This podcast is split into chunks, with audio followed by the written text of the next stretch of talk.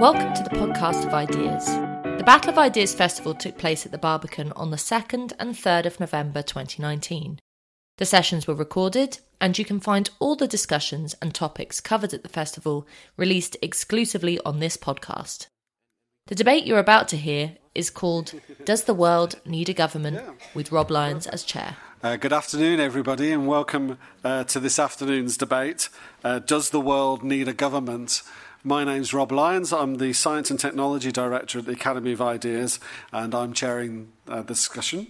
Uh, I was really pleased when uh, Ian Crawford, who I'll introduce properly in a moment, who's a co-producer of this session, suggested this as a topic for debate. Um, it's clear that we have many global problems that, could, that need global co- cooperation to solve. Most obviously and topically, that is climate change. But we can also look at other things like the financial crash and see how coordinated measures help to resolve that. Uh, and of course, there are political and military tensions that inspire the main global institution that we have, the United Nations. But does the current tr- tendency to create specific institutions for specific problems, often with little actual power to enforce decisions, prevent us from solving these global issues?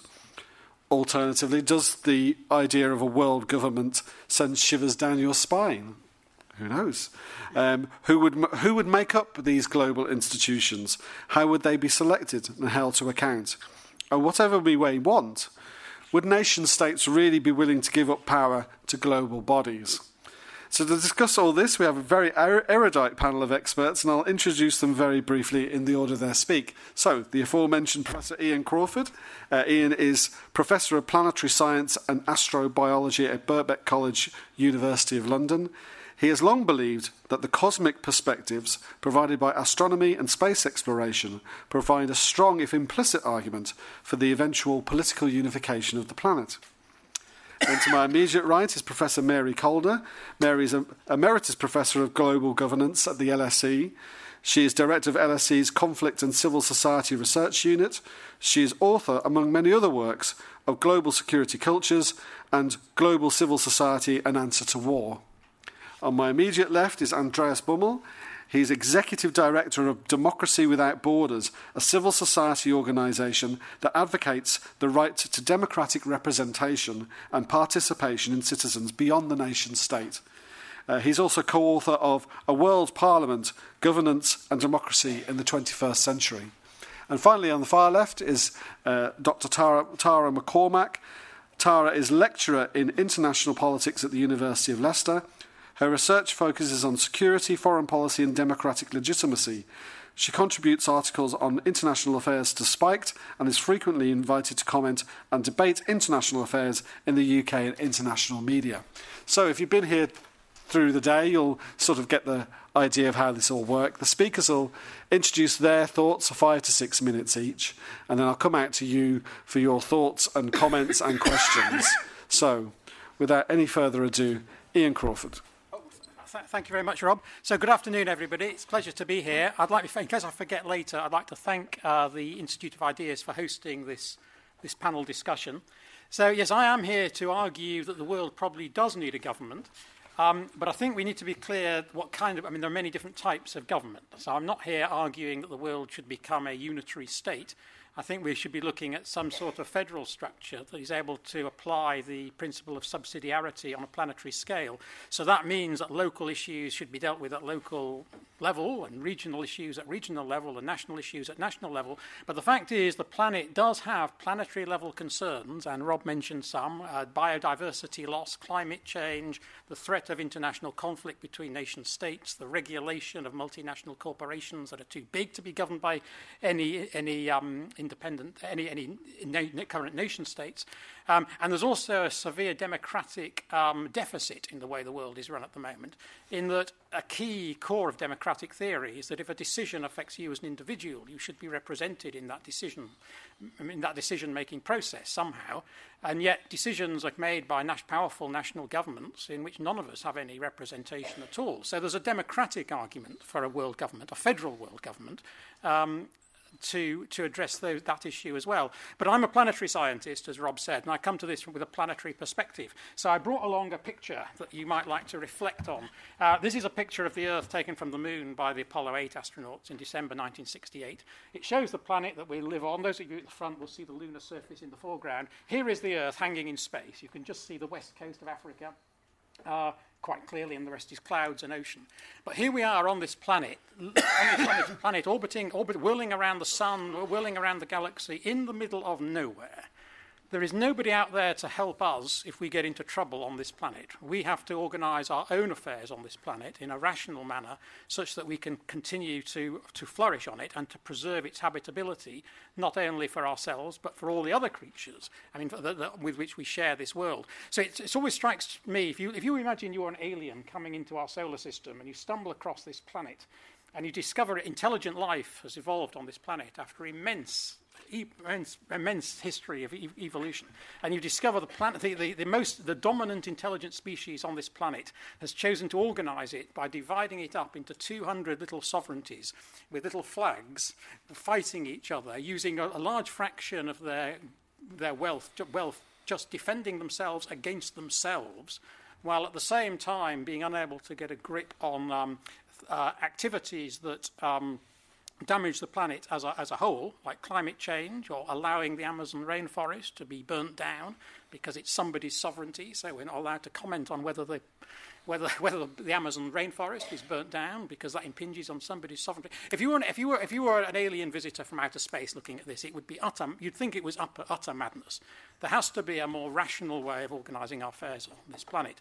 So my, my view is that for planetary scale problems, like climate change and preventing war and all of these, the world, this planet, desperately needs a, a planetary level of government, with the, with the caveat that it would be a federal level of government. So nation states should continue to, no reason why nation states shouldn't continue to look after nation con, national concerns and local, con, local authorities after local concerns. But for planetary wide issues, yes, I do think the world needs a government.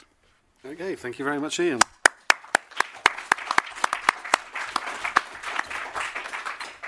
Mary.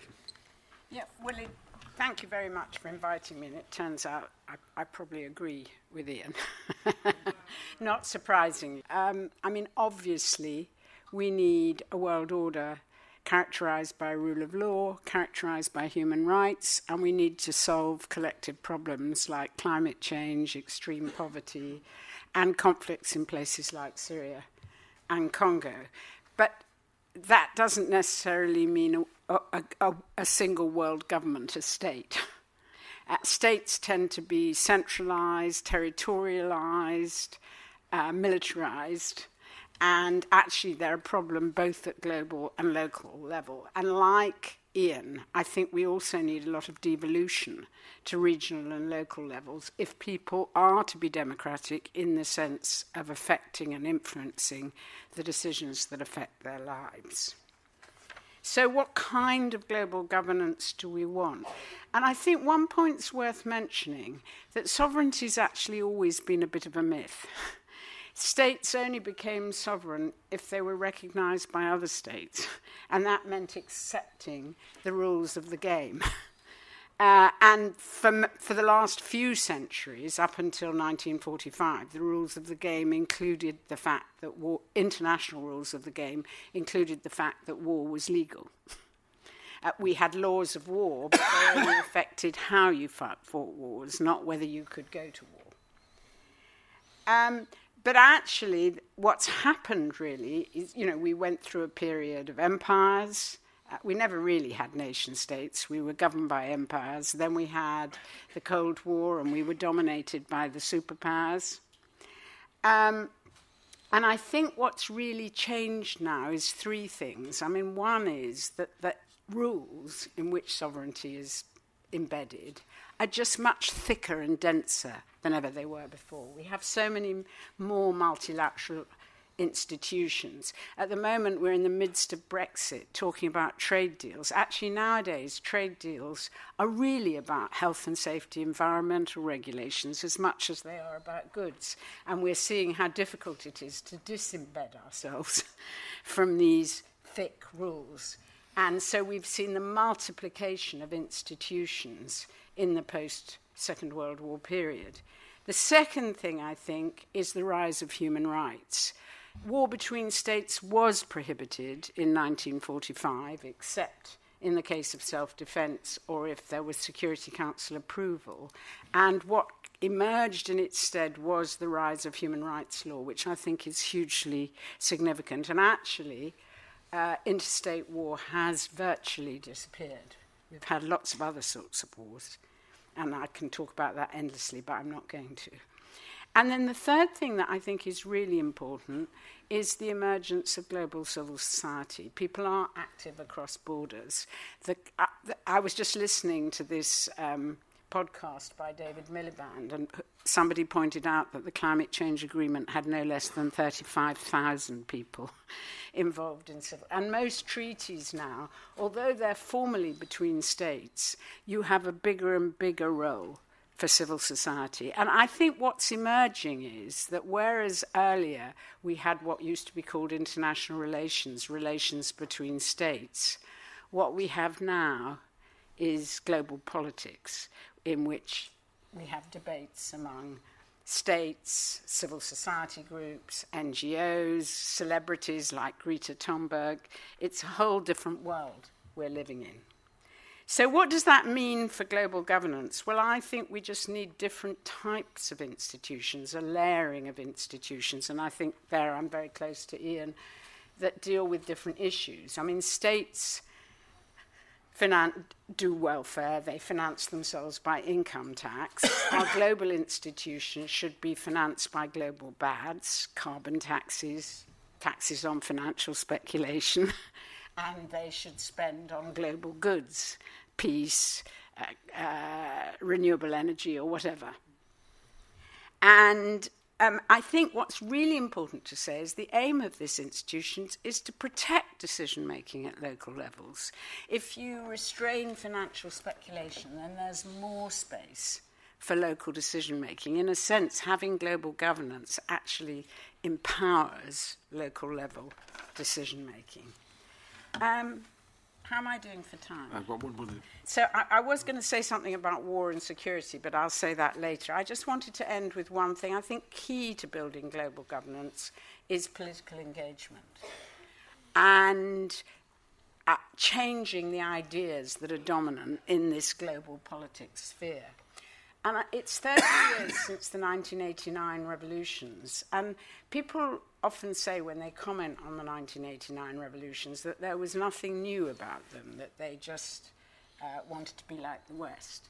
But actually, if you really know what went on, before the 1989 revolutions, there was a sort of detente from below among civil society, peace movements, human rights groups. And it really did produce a new discourse that dominated international institutions after 1990. Civil society, humanitarianism, human rights, all these became the dominant ideas in international institutions.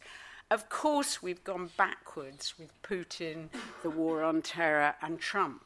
Nevertheless, the United Nations, the European Union, and the African Union have become much more effective since that time. And that's where I think the hope lies.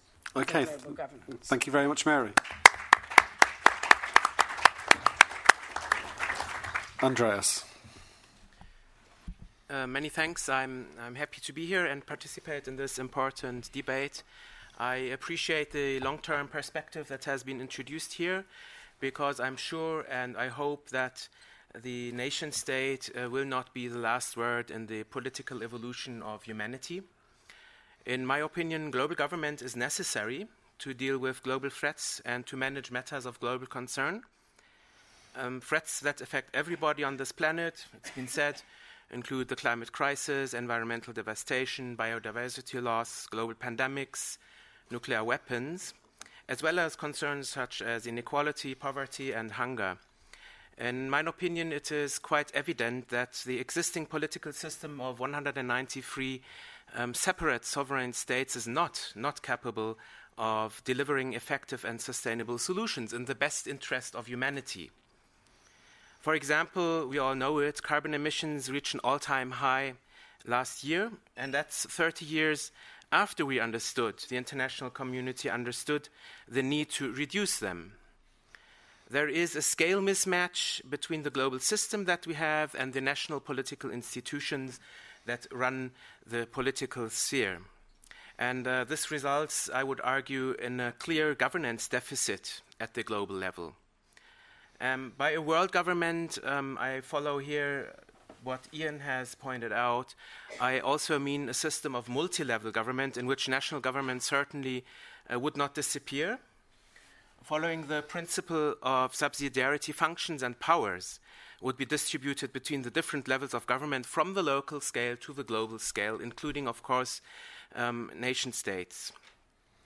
Well, and the dispersion would be always done at the lowest possible level, which is essentially the um, principle of subsidiarity, um, as long as um, problem solution is still effective. And I, I, also support the idea of devolution. However, if we look at subsidiarity and that uh, solutions need to be dealt, um, problems need to be dealt with where they can be most effectively solved, subsidiarity does not only mean that problem solving is um, relocated to lower levels, but if it comes to genuinely global concerns, it also means that problem solving has to be lifted up to the planetary scale, and that's exactly, I think, the gap um, that we that we can see today. Well, in all of this, if we look at it um, at all levels of democratic, um, you know, of, at all levels of government, democratic participation and representation of citizens, as well as rule of law, separation of powers, checks and balances, and the protection of minority rights would have to be implemented from the local to the global scale. And in terms of the global level, this means the establishment of a world parliament that makes sure that decisions are taken and enforced with the democratic consent of the world's people you know, in the best interest of humanity. And I would argue that nation state, the nation state based system um, by definition, is unable to find solutions in the best interest of humanity. So, as with many federal systems at the nation state level, there should be two chambers, one representing the citizens, the World Parliament, and another representing national governments, which would be similar to today's UN General Assembly. In terms of our debate today, I think there are two questions that we should um, treat separately. One is about the necessity and the design of a global government as a matter of principle. And the other then is about how realistic is this under current political conditions and how, you know, what steps might be possible to get there. And the second question puts a spotlight, I think, on uh, reform transformation of the United Nations, which uh, Dag Hammarskjöld has pointed out long ago, um, you know, as a Secretary General of UN, is actually already an embryo of a world government. And so, how can the UN be made more effective and more democratic? I think is one of the practical questions we can ask ourselves. And uh, first step, my organization, Democracy Without Borders, suggests the establishment of a United Nations Parliamentary Assembly, among many things. And I've, i would be delighted to address um, those more practical um, elements in our debate. Thanks. Okay, thank you very much, Andreas. And Tara. All right, thank you very much. Thank you very much, all. I imagine I'll pro- probably be coming at it from a slightly different um, perspective. Um, so, with the end of the Cold War, there's a, there was a big revival of discussions about uh, new forms of governance. I mean, to some extent, this is a, not a new discussion.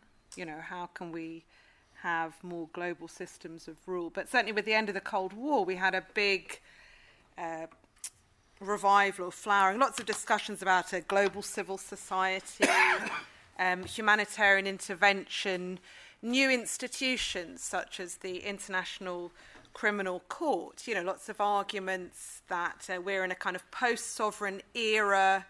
Um, documents, important documents in the early 90s, such as An Agenda for Peace, uh, Boutros Boutros Ghali's um, report. And very much there was this idea that with the end of the Cold War, we could have a more just world order. You know, the UN could would be freed finally to fulfill its uh, purpose, also as laid down in the Charter. Um, but I would say, probably in disagreement with some of my colleagues, that the reality is that all of the processes and institutions that were celebrated in the 90s and noughties really are run by powerful states and on behalf of powerful states. So I'm always minded, always remember the uh, uh, Robin Cook reassuring the British Parliament that the International Criminal Court would not be for us.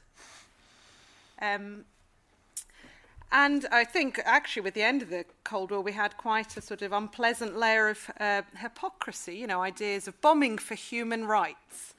Um, so I think what we actually had, despite the discussion about, you know, kind of expanding democracy and human rights and so on with the end of the Cold War, what we actually had were modes of exercising power, and we still do, that have served to entirely separate uh, those on the receiving end from any hope of exercising control over their own lives. So I think it's a post sovereign world for some, to speak to Mary Kaldor's point. We in the West have allocated ourselves the right to decide which states should be sovereign uh, in the you know in the non-Western world, which states should have self rule. And I think that's a real problem. I don't think we can remain and reform, to use a current quote, uh, institutions such as the ICC or you know have a better approach to humanitarian intervention because um, the world as it is currently constituted, and I think that is a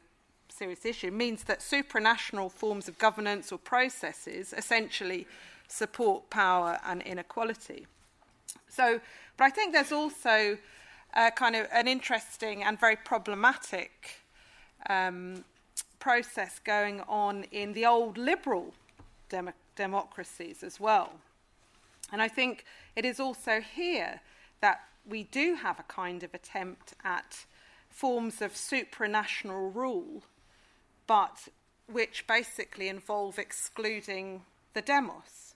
And power is increasingly kind of concentrated in the hands of the uh, political and corporate elites. And the EU possibly uh, the EU is a great example. Post Maastricht EU, I should be specific. This functions as a system through which national elites can essentially depoliticize more and more areas of policy. That is to say, more and more areas of policy are removed from the democratic uh, realm of debate and contestation. Um, you know, this is you can maybe you could argue this was a good is a good thing. I don't. I think it's a problematic thing. Um, but not only that, and, and it is increasingly clear that also on a national level, there is no alternative allowed. When you think of what's going on about Brexit, the demos will not be permitted back into the realm of um, control.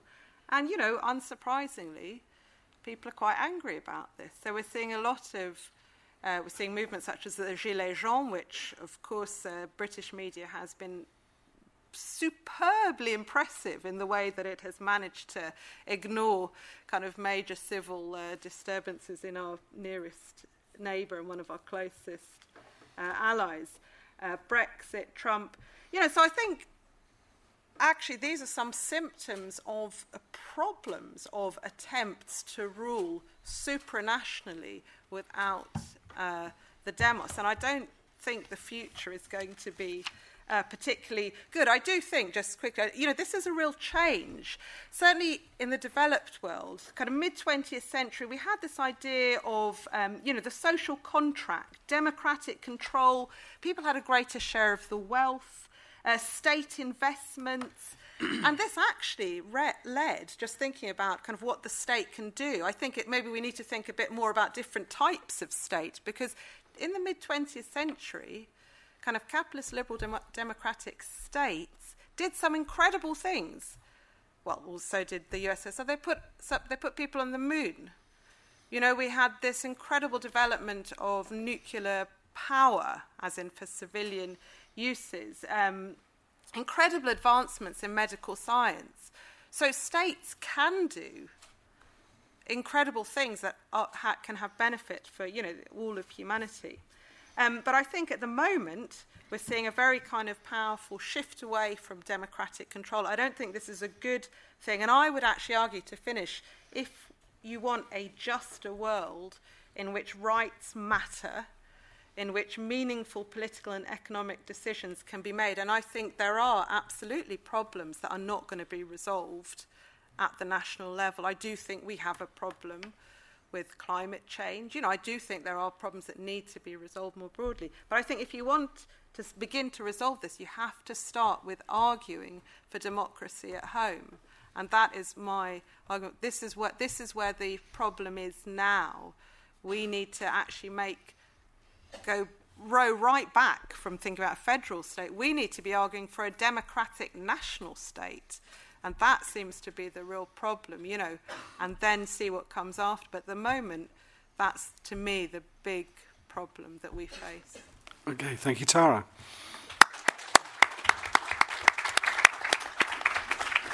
Now it's all getting just a bit cosy on this panel here. I mean, there's three three of them that broadly agree with each other, which, yeah, we can't have that, can we? So um, I want to see lots of questions and points and disagreements on all sorts of things. So many layers to this discussion, which is why I think it's so fascinating. So if you'd like to speak, pop your hand up, and uh, I'll start at the back. I'm very pleased that three of the panel at least seem to more or less agree with each other, and I agree with them entirely. So I'm very happy about that. I think it's absolutely essential we have world government. And the interesting thing is, uh, question is, how do we achieve it? Now, the only two models I know which go towards that would either be the United Nations or the EU. And of those two, I have no doubt at all which I prefer the United Nations has been an unmitigated disaster. And I don't think it could form the basis. I don't think it could evolve from the United Nations because I think there are too many vested interests in the United Nations that will resist change. So I think we'll have to be started from scratch. And I think there are certain, I'm not saying the EU is a wonderful model, but I think there are certain features of the, the EU that ought to be looked at. For example, that you don't just become a member of this federal world government, you have to qualify. You have to show that you're worthy of it. That's what the, the EU insisted on. And I think it was a very good policy because it means you get your own house in order before you start to try and put other people's house in order. And the problem with Tara's argument, I think, is she cites the demos, and it's a powerful slogan, world, the demos. The only problem with the demos, who is the demos? It seems to me we have as many demoses, we have as many demoses, almost, not quite as many, but almost as many as we have people in the country. So demos, to me, is a kind of abstract, rather useless word. Okay, right. Uh, so can we get, uh, yes, just, let's stop here. Um, yeah, my name is Patrick. So yeah, what scares me most about about the uh, these proposals, not so much a kind of uh, uh, idea that one one looks at planetary issues uh, uh, and starts to have a ev evolved discourse on them on an, on a global level. That's very much welcomed. But when we talk about world parliament and world demos, I think it becomes very, very scary to me uh, one can foresee the, the unrealism of this. And also, so, so I've become, in terms of my thinking towards the libertarian uh, uh, uh sense of rule of law, more and more that democracy and universal suffrage uh, and the demos as an undifferentiated mass voting is in sharp contradiction to rule of law. Rule of law is based on property and constitutionality, and uh, over and over again, it shows that kind of these. This, uh, particularly the kind of unmediated rapid expansion into into populist votes, etc., would, would, would undermine that radically. And, and, and we have a situation right now that where hardly any government is any uh, is under the pressure of, of popular demonstrations is able to do very little in, with respect to uh, uh, enforcing its own laws. Uh, they're violating their own laws continuously. So that's very, very worrisome to me. And I believe in markets and discourses and property on multiple levels and, and evolving institution also through private organizations, the most, uh, you know, industry, uh, uh self-regulation, uh, etc. These kind of uh, non-governmental institutions, voluntary institutions, rather than uh, taking the model of the nation state, um, demos, and then kind of monopoly of violence as, as a model on a global scale. A horrendous specter and, and totally unrealistic too. I think a world government is a utopian Western elite idea. Who's going to decide what type of governance is going to be? We can't get any international court to decide on anything. Who, first of all, you have to decide what type of system you're going to have. You're going to have to decide who is going to legislate and run the system, who's going to enforce the system, what type of courts you're going to have. Um, that means you're going to be dictating to dozens and dozens and, well, hundreds and millions of people. What system are you going to use? Socialistic, capitalistic? Um, who's going to dictate what rules you're going to follow? It's really an impossible dream, but a very utopian and pleasant one. Well, I just want to thank uh, Dr. McCormack for, for her comments, for dealing with reality as we actually is rather than this idealistic view of these other three speakers is extraordinary to me. We already have tried federalism in the EU, subsidiarity, they talk about it, and yet they can launch economic genocide on the Greeks with no, with no uh, legal uh, redress from anyone. The European Union is now increasingly a militarised bloc. Uh, if the EU tried to join the EU itself, it wouldn't be allowed in because it's fundamentally undemocratic. And that's how it is. Now, you talk about the post Cold War world. When NATO bombed the Yugoslavia, the, the NATO Secretary General said, We have crossed the Rubicon and we no longer have to, we don't have to deal with uh, international law and we can do what we like. this is the lawlessness of the mentality of what we're dealing with. So the idea that um, we can abolish the nation state is absolutely ludicrous because the nation state has only existed for about 100 years. It's a very new thing. And it's to do with enlightenment and the idea of self government, and which makes us more civilized rather than like we have some agency. We do have demos because you have elections, and whoever wins that election then can govern. So there's only one demos. And so the idea we abolish the nation state is deeply reactionary and actually belongs to medieval ideas of empire. I agree. It's, it's very uh, it's, it's, a very utopian idea. A um, couple of problems. One is where you've got very very rich states and very poor states. Is it going to work um, I suspect there could be difficulties. And I think democracy takes a little while to uh, learn. If you look at the Swiss, that's fine with their, you know, they can do referendum. They, they even seem to get away with it. Um, look at Russia. Russia, uh, I quote, became democratic. You can dis- uh, discuss, but we can, we can see there were various problems. uh, an observation, uh, and this is totally hypothetical. It was never going to happen. But um, the uh, Europe used to have an awful lot of colonies. What happened if they treated their colonies, let's say, as um, French European, um, uh, as, as French French uh, um, uh, uh departments, overseas departments, said, right, we'll use um, funds to try and raise them to that level, we'll give you the vote or whatever. I wonder if what would happen if that, that uh, if we'd done that, would we then have a world where, which could be democratic and have a sort of an EU which included all uh, Europe's um, colonies? As I say, I know it's not going to work, that was never going to work, but an interesting thought. Okay, yes? Um, yeah, I just um, also wanted to sort of echo some of the concerns about that idea that you have um, you know, a system where nations have to qualify for membership a bit like the EU, because uh, one of the problems, uh, as other people have mentioned, you know, who sets the terms for that and do we just end up replicating the same power structures? And, you know, would this just happen on a global term where the, the, the countries who currently have the power would be the ones entirely setting the terms? Um, and what happens if, if a country has to qualify in that way, then they have to restructure, they have to change the way that their country is run according to these external demands. So it doesn't come at any point from the people who actually live in that country. Um, so, and I think it's inevitable at some point you have a reaction to that because people feel that they are, you know, they're um, views and, and rights and, and wishes have just been completely overruled, that's when you start to see um, a sort of kickback and emergence of populism and so on. And I think just the, the question about the, the, the demos, I mean, if, if um, our ideas and our you know, sort of way forward isn't driven by the demos, then who is it driven by? Because the only alternative is to sort of select a, a group of, of elite people and assume that they somehow have better ideas than the rest of humanity. Okay, panel. So I'll bring you back in for a couple of minutes each. There's lots to talk talk about. You know, wh- what would be the correct model for for world governance? Um, is it is the idea of demos contradictory to the rule of law? Is it a utopian idea? Um, uh, who would be in charge and who would select who's in charge? Lots of things on the table. Ian, would you like to have a go? Thank you. Thank you. Well, it's obviously, obviously a lot to discuss. So, firstly, I don't think anyone here is arguing for an undemocratic govern- governance at any at any level.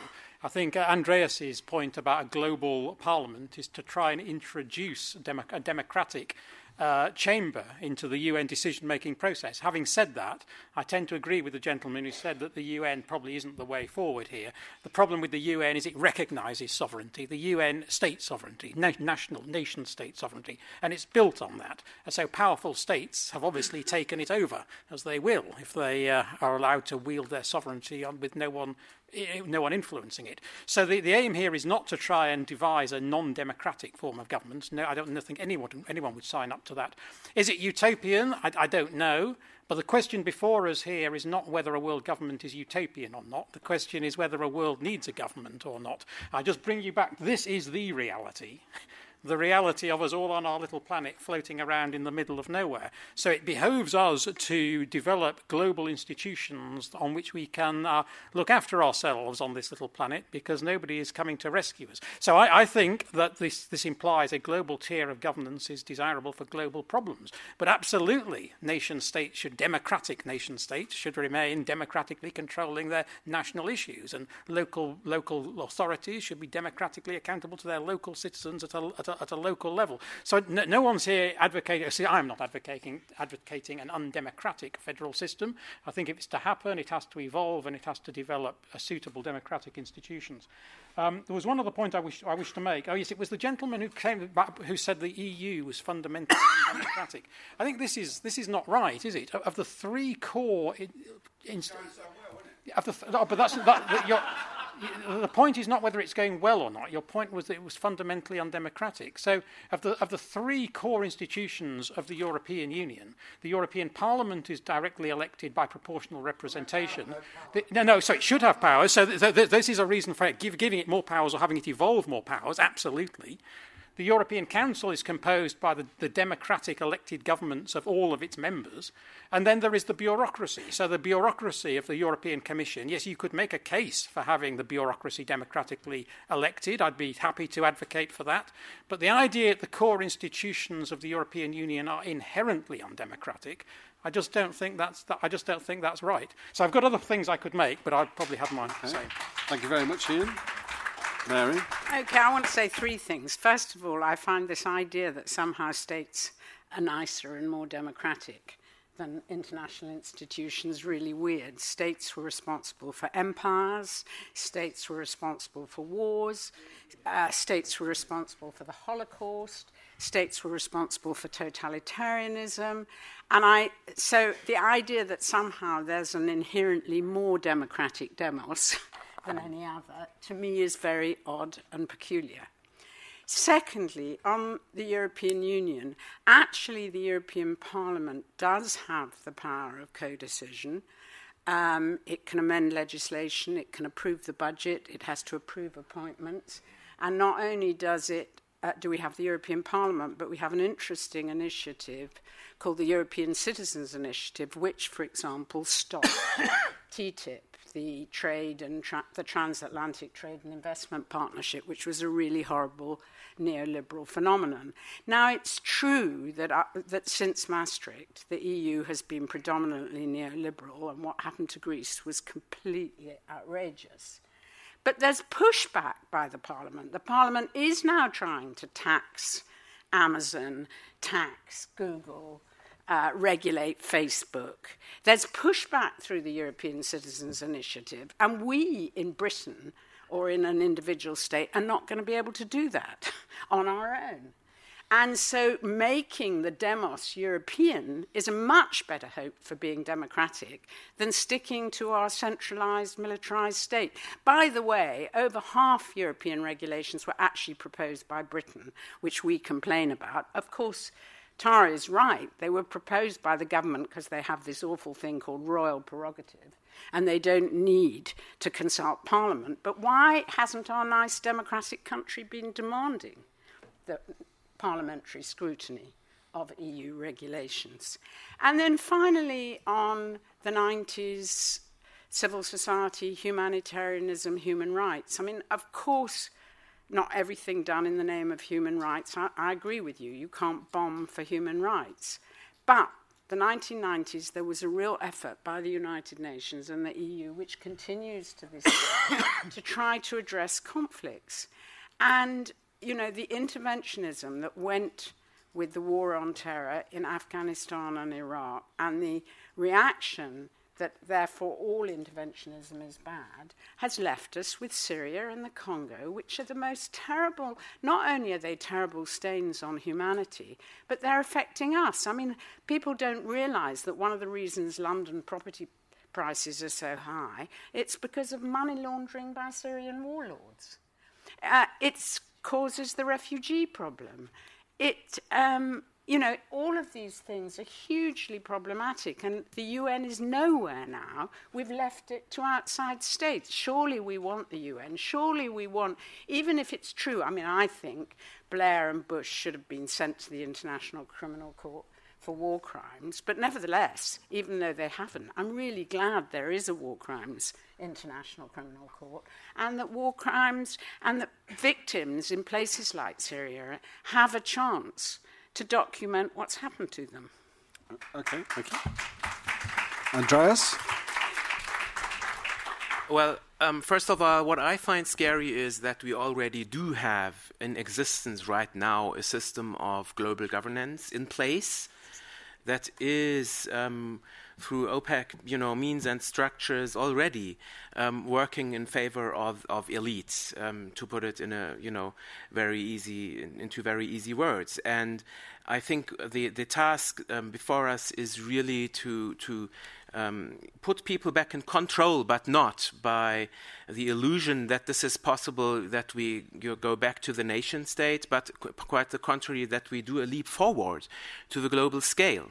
Um, the, the authority of government should be based on the will of the people. And why would that only apply at the nation state level where we do have global structures in place?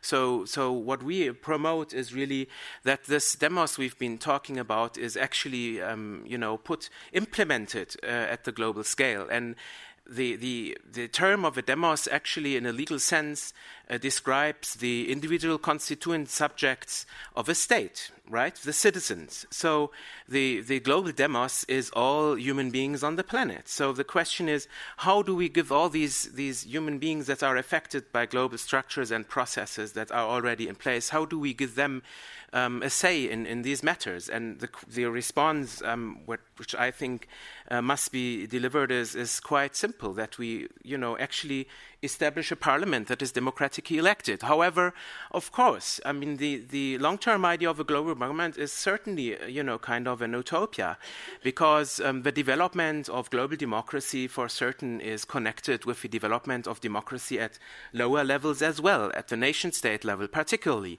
And I, I just want to make one, one observation in this context. What use does it have if you develop the best possible democratic institutions at the nation state level? If um, this nation state operates in an undemocratic global system. In an undemocratic global system that is driven by secret negotiations, intergovernmentalism, where only the executive branch of governments has a say, like in the United Nations, and that's exactly the point um, that we that we have to, you know. Um, leave that idea that nation states can be represented by a single voice alone that is coming from the executive you know, there is opposition in democratic countries that needs to have a say at the global level as well, um, in, in my opinion. And just um, as a side note, um, in addition to the UN Parliamentary Assembly project, which would for the first time allow opposition and minorities to have a seat at the UN, we will also in uh, two weeks launch a campaign for a UN World Citizens Initiative, uh, based on the model of the European Citizens Initiative that has just been mentioned. And um, well, there's much more to say, but I think we also want to hear more, more from you. Okay, actually, I'm going to throw one question at you very specifically, though, because it's the utopian one in the sense of where. Let's say we all agree on a, you know, uh, the idea of a world parliament and it's going to have powers and such a thing. How do we get from here to there? For example, when you have countries like China, which are not democracies and are very, very powerful. So, is that is it just even if we agreed what it should look like, is it even possible? Is there, is there too much in the way of it? Well, I think there are two elements here. First is we don't know the future. If you talk to, um, you know, Chinese pro-democracy activists outside uh, mainland China, they don't know how long the Communist Party of China will remain in power. Its current uh, move to strengthen its uh, grip on, on, on the country uh, by many is interpreted as actually a sign of weakness. So that's the first thing um, that I think we need to have in mind. We don't know um, how the future will play out. Just weeks before the um, wall fell in, in Berlin, um, and I'm from Germany, no, nobody knew that that's going to happen, not even the best people in the intelligence services. So that was a surprise.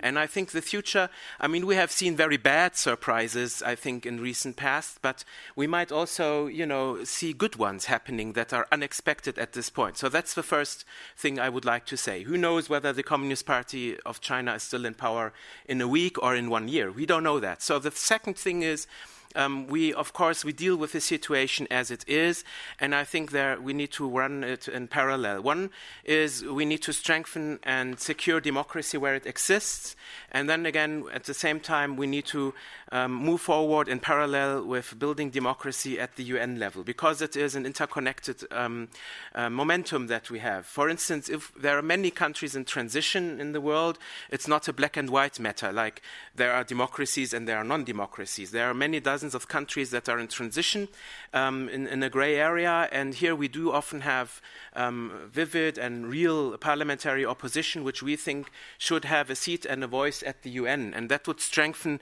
national democratization in these countries, but it would also strengthen the democratic character of the UN. At the, and at the beginning, this body could be consultative, so it would have no actual powers, but it would act, you know, have a political weight. And step by step, as democracy moves forward nationally, especially in the countries where it does not yet exist, this, this parliamentary body at the UN could also gain in power. But it's not something that would happen tomorrow. But the first step, the first step could happen tomorrow if a political will existed um, within democratic countries. Okay, so Tara. So thank you. I'm not unsympathetic to a lot of what you say, Andreas, but for me, the first step has got to be reconstituting democracy at the level that is closest to the people, and that is at the national level. And to go to our sort of gentleman in the audience, you know, what is a demos? Who is a demos? Well, it's us.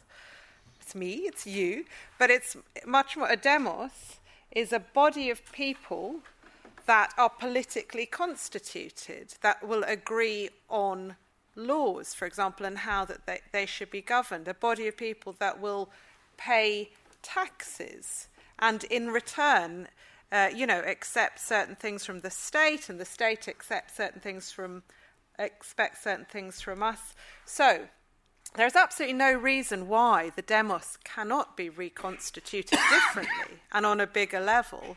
I mean, absolutely. You know, the nation state is, uh, you know, re- youngster, and it may not be with us for much longer. Who knows?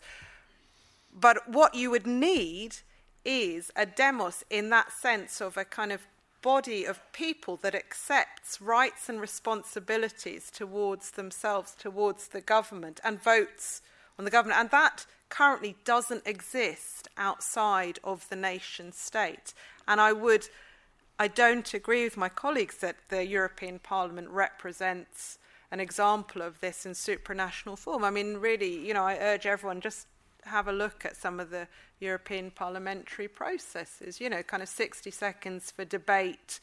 Uh, you know, hardly anyone in the chamber, etc. And it, it is an extremely weak institution. So, yes, in principle, I don't think the nation state is the be all and end all, but at the moment, this is the only meaningful forum within which people can exercise democratic rights and have some kind of control of the state. And I think that's going, and that to me is the real problem. And I think if we, so I, I can't see how a UN Parliamentary Assembly would do anything other than be an even weaker version of the European Parliament. You know, 10 seconds for debate and sort of one person and the cat in the debating.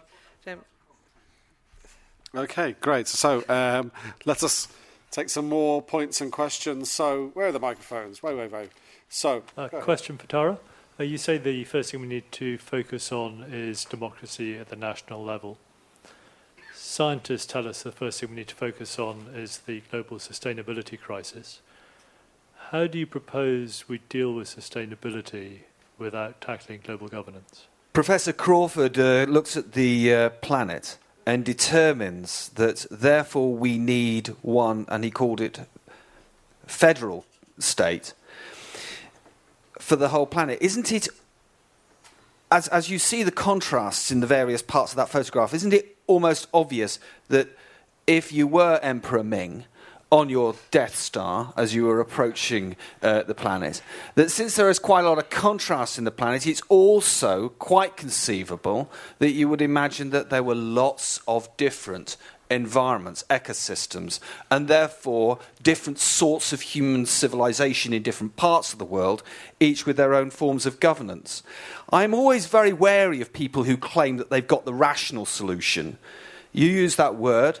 Communism, all the people behind that thought that they were being rational. Nazism, they considered themselves to be rational.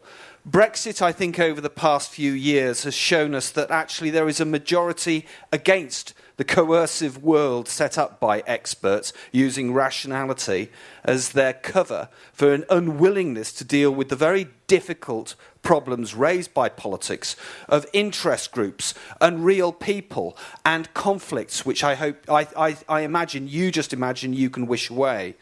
I don't like the idea of a federal state because it, rang, it, it, it sounds just a little bit too much like empire and Professor Kaldor calling for tax raising powers for this body, and then actually said the European Union, that's where the hope lies. And, and, since then, you have heard a stream of reaction from those of us that are Eurosceptics against this idea, and your support has really been from Europhiles, it seems to me. I am only relieved that this discussion on world government isn't taking place in some grand palace.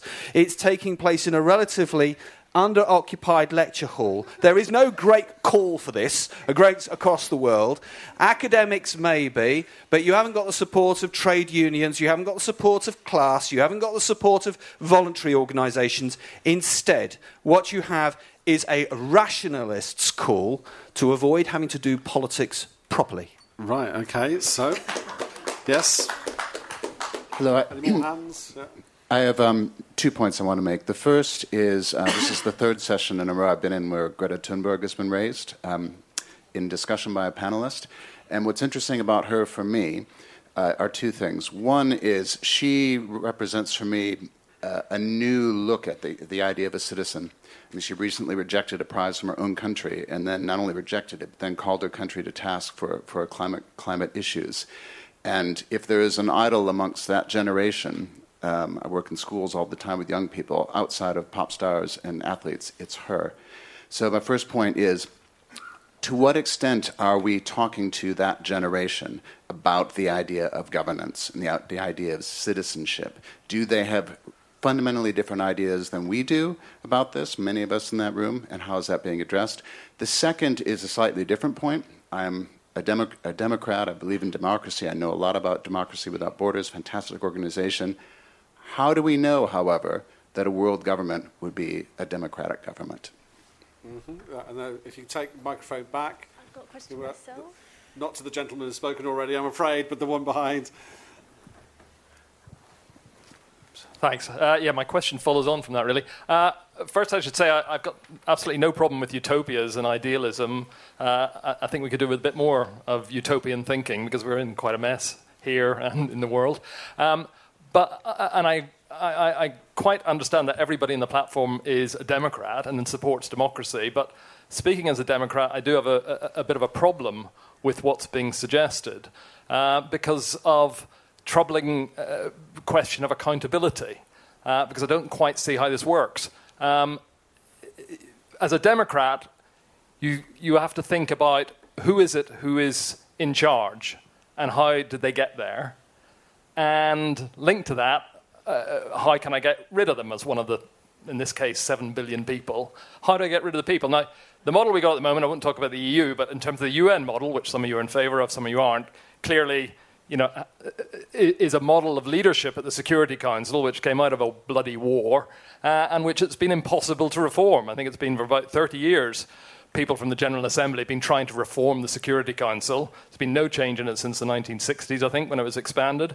Uh, and, you know, it's gone on and on and on because uh, the way that was created was through war, which created the leadership. So I'm interested in how you address that. And linked to that is who determines the values of this new world government?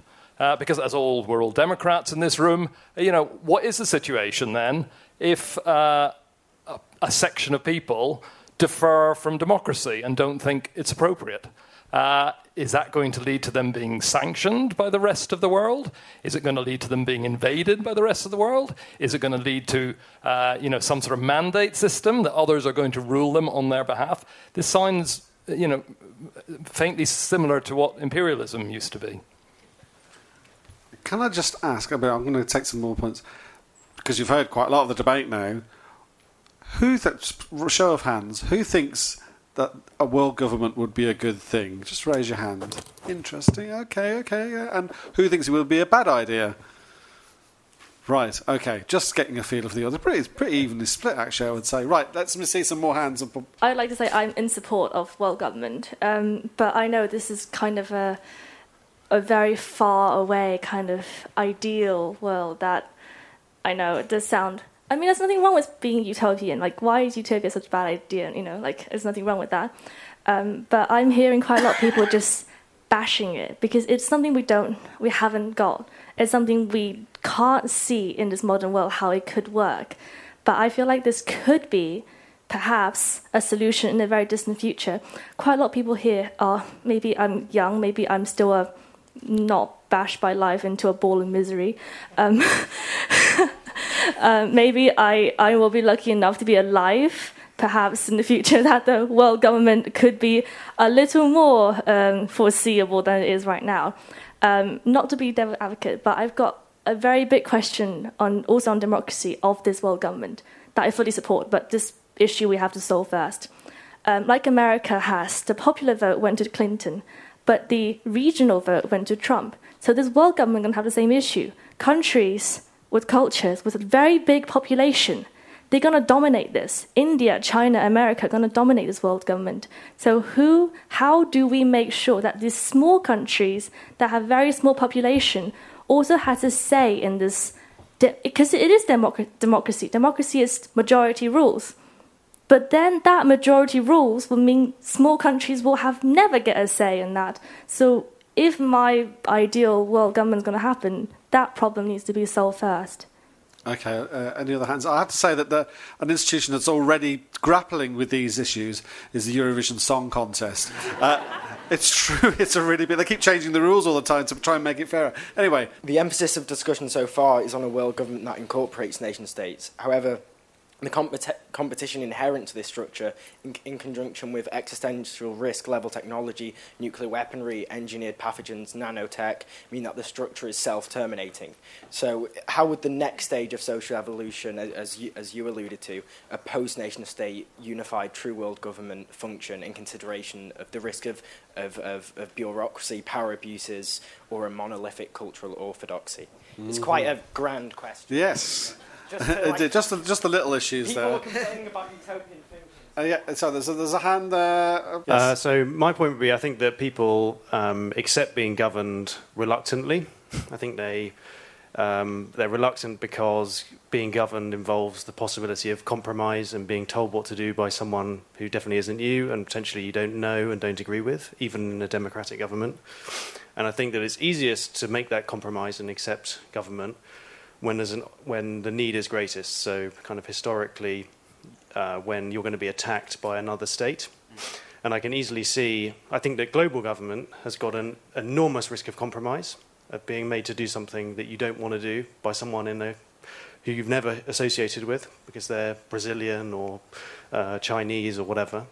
Um, I think that it would be easy to see a case for global government if uh, another planet emerged and the pl- planet said, We're going to destroy your planet. It would be very easy to say, Well, the compromise is worth it. Um, if cl- climate, this may be a, a, kind of controversial idea, but if the benefits of um, solving climate change were immediate and massive, so if we we're all going to be wiped out tomorrow, very easy to accept the massive risk and compromise of global governance. But I think at the moment, uh, none of the kind of real urgencies are sufficiently pressing to get people to accept that. Okay, any f- more hands? We'll be very quick now. I like the idea that we need a Martian invasion to get this sorted out. H.G. Uh, Wells had a point. Right, so. Okay, well, I did put my hand up to say I was against world government, but if its remit was limited to stuff like um, tragedy of the commons, you know, stopping overfishing, then maybe I'd be for it. But I worry about sort of feature creep to crazy authoritarianism. So, in short, my question is how do you prevent your world government becoming the UN? Uh, yeah, very short uh, question. By the way, the, the, lady there, what she was saying about um, big nations having uh, the risk of the big, big, nations will have too much to say um, in this system. Um, now the, we have the reverse situation where smaller countries that have uh, economic power have more to say than uh, larger countries that uh, more popular. Larger population that have less economic power. But, well, that wasn't my question. My question was to Professor Crawford. He was he said um, that if there was a world government um, that would just uh, address problems uh, that were more of a uh, international uh, scale, uh, of course. But then, isn't the problem that it's very difficult sometimes to say uh, which problems should be, which subjects should be decided on a national level and which on an international level? Because that seems to be big problem now.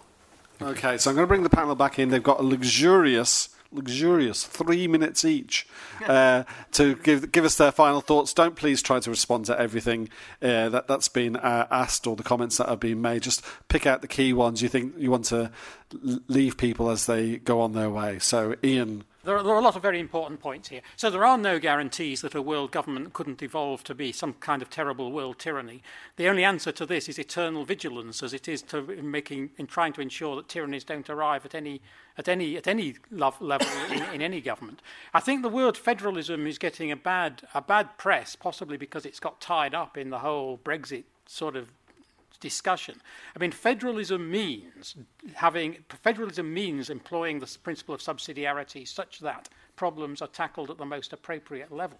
So yes, a world federal government properly constituted would have as its as its as its remit global issues like the global commons, as you say, and and, and global other other issues, climate change, biodiversity loss, things that affect the planet as a whole, which individual nation states have just clearly demonstrated they cannot tackle. But then at the tier below that, the, the gentleman is right. The world is a very diverse place. And federalism is the, that political structure which can incorporate unity in diversity by ensuring that local local um, issues and local cultures and local belief systems and local um, allegiances remain respected and valid at the local level. But the fact is, we are on this planet together, and we do have global problems that nation states have clearly demonstrated they're, they're unable to, to, to change. Um, I would just say this, this, is a very old debate. It goes back to at least, at least the 18th century. It goes back to at least to American federalism when they put their constitution together. Um, and their solution was how do you equate the, the powers of big states and little states? Was to have a two chambered government where big states were represented, where one represented by the uh, proportional to the state's population. This is the House of Representatives, which represents the big states because they have more populace, population, but gives equal say to the, to the states in the Senate, which is why each state in the American Union has two senators. Now, that, that is not the only way, but it is a way of trying to address the balance between big states and, and, and small states. I just want to come back to, to, to two things, if I may. The first is there were two sessions this morning. I don't know whether I wasn't, I wasn't able to go to them. I don't know whether anyone here did. There was a session this morning Can we stop World War III? Well, this is pretty important that we ensure there isn't a World War III. And there was another debate on can we solve a problem like the climate emergency? This is also pretty important. So I don't know whether the concept of global governance came up in any of those sessions because I wasn't there. If anyone was, perhaps you could perhaps you could let us know. But it seems to me that the, a global tier of government could be very important in addressing both these two, these two existential risks that are in front of us and many other threats that, that, that, are, that apply to us on a global level. Okay, I think that's your two, uh, three minutes, I'm afraid. Thank you, uh, Mary. Yeah, well, first of all, on this issue of federalism, I think one of the problems with federalism is that it sort of implies something vertical, that the top's in power, whereas I, I'd happy to use the term federalism, but what I envisage is really a system of che- a horizontal system of checks and balances which actually is beginning to emerge. I mean, I do think that the emergence of international law, the establishment of multilateral institutions, the rise of the EU, has actually restrained the worst aspects of the nation state. So, although there are lots of bad things about globalization, multinational corporations, financial markets, environment, there are also some positive things, and we should be aware of both. Uh, and so I think my view is it's very difficult to imagine a sort of world government that's in charge, because I think that would be a tyranny. but what I want is a system of global governance where we solve problems cooperatively and um, offer checks and balances to prevent that kind of tyranny. And absolutely key to all that are two things. First of all, I think international law, I think there are international rights and responsibilities, and they become much more important. International law has. People used to say, oh, international law is different from domestic law. But actually, both international law and domestic law depend fundamentally on people accepting law and being ready to conform to the law. And it's much stronger than it was in the past, and it does offer hopes to people in very difficult circumstances. But what's really important, and this goes back to the Greta Thunberg question, is the role of civil society. I mean, civil society doesn't any longer uh, is just confined to nation state. I'm going next week to something called the Trans Europa Festival, which is full of European activists who want to oppose the neoliberalism of the European Union, who want the European Union to have peace policies, who want to press for climate change. You know, and the idea that somehow democracy is only confined to the nation state to me is absolutely weird.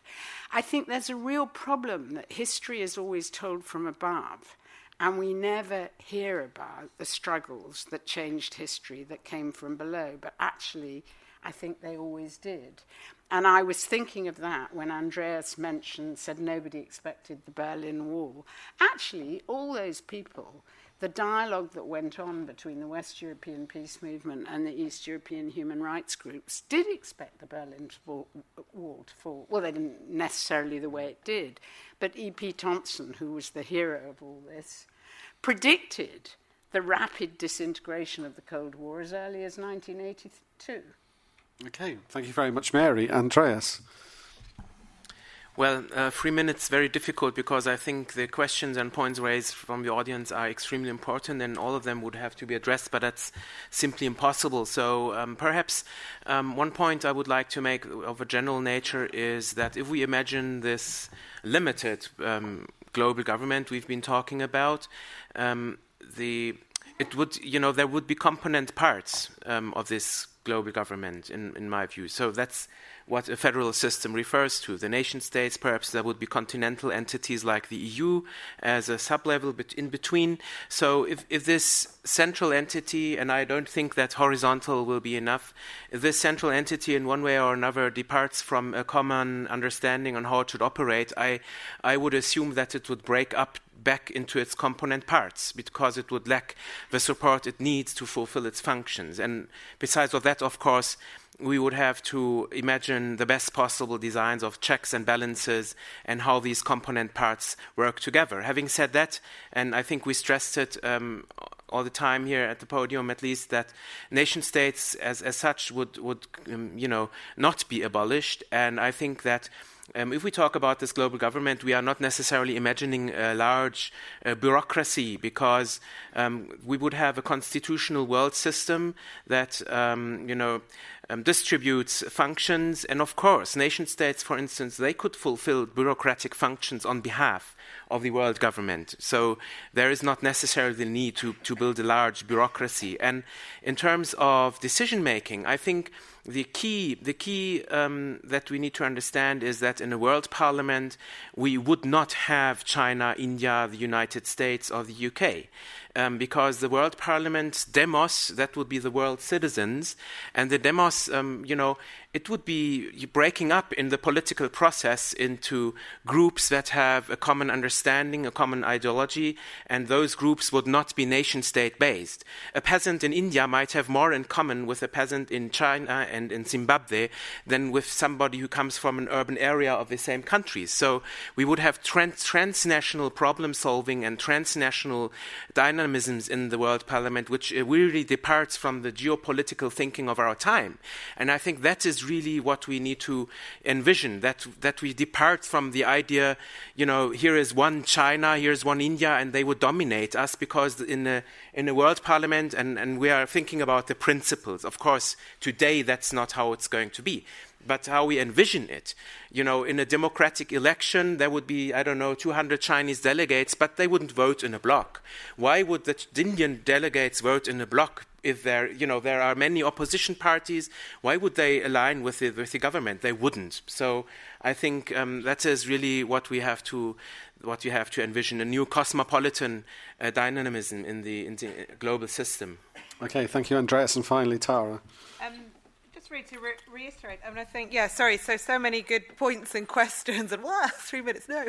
Re- so I'm going to reiterate. I think that the world as it is currently constituted, uh, international institutions uh, setting up a new uh, level of uh, uh, so, some kind of parliament would simply be, as today, representative of powerful states.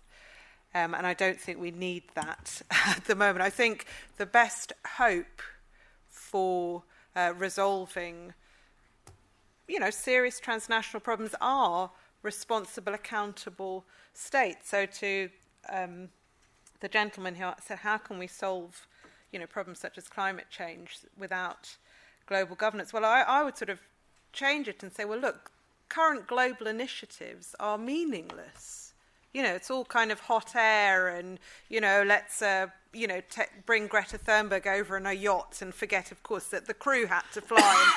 it's just nonsense, you know. So they aren't solving anything. And I'd say there's a key missing bit there, and that is, as uh, Phil Mulland at the back said, that is the problem of accountability. You know, and the kind of democratic national state. And it doesn't have to remain at that level. But that is currently the only forum in which there can be meaningful political decision making and accountability. And I think that's got to be the basis for any kind of um, dealing with any kind of global issues. Responsible, accountable states, essentially, you know, and we've and states have done it in the past. You know, we have loads of stuff that works. You know what I mean? You get on a plane and you get out the other side. And that's because all, the all states have agreed to certain initiatives whereby planes have to meet certain standards and we all agree on how the skies should be governed. So it absolutely can work, but I think without it we just have, um, yeah, just more forums in which powerful states can dominate. Okay, so can we thank our panel, please?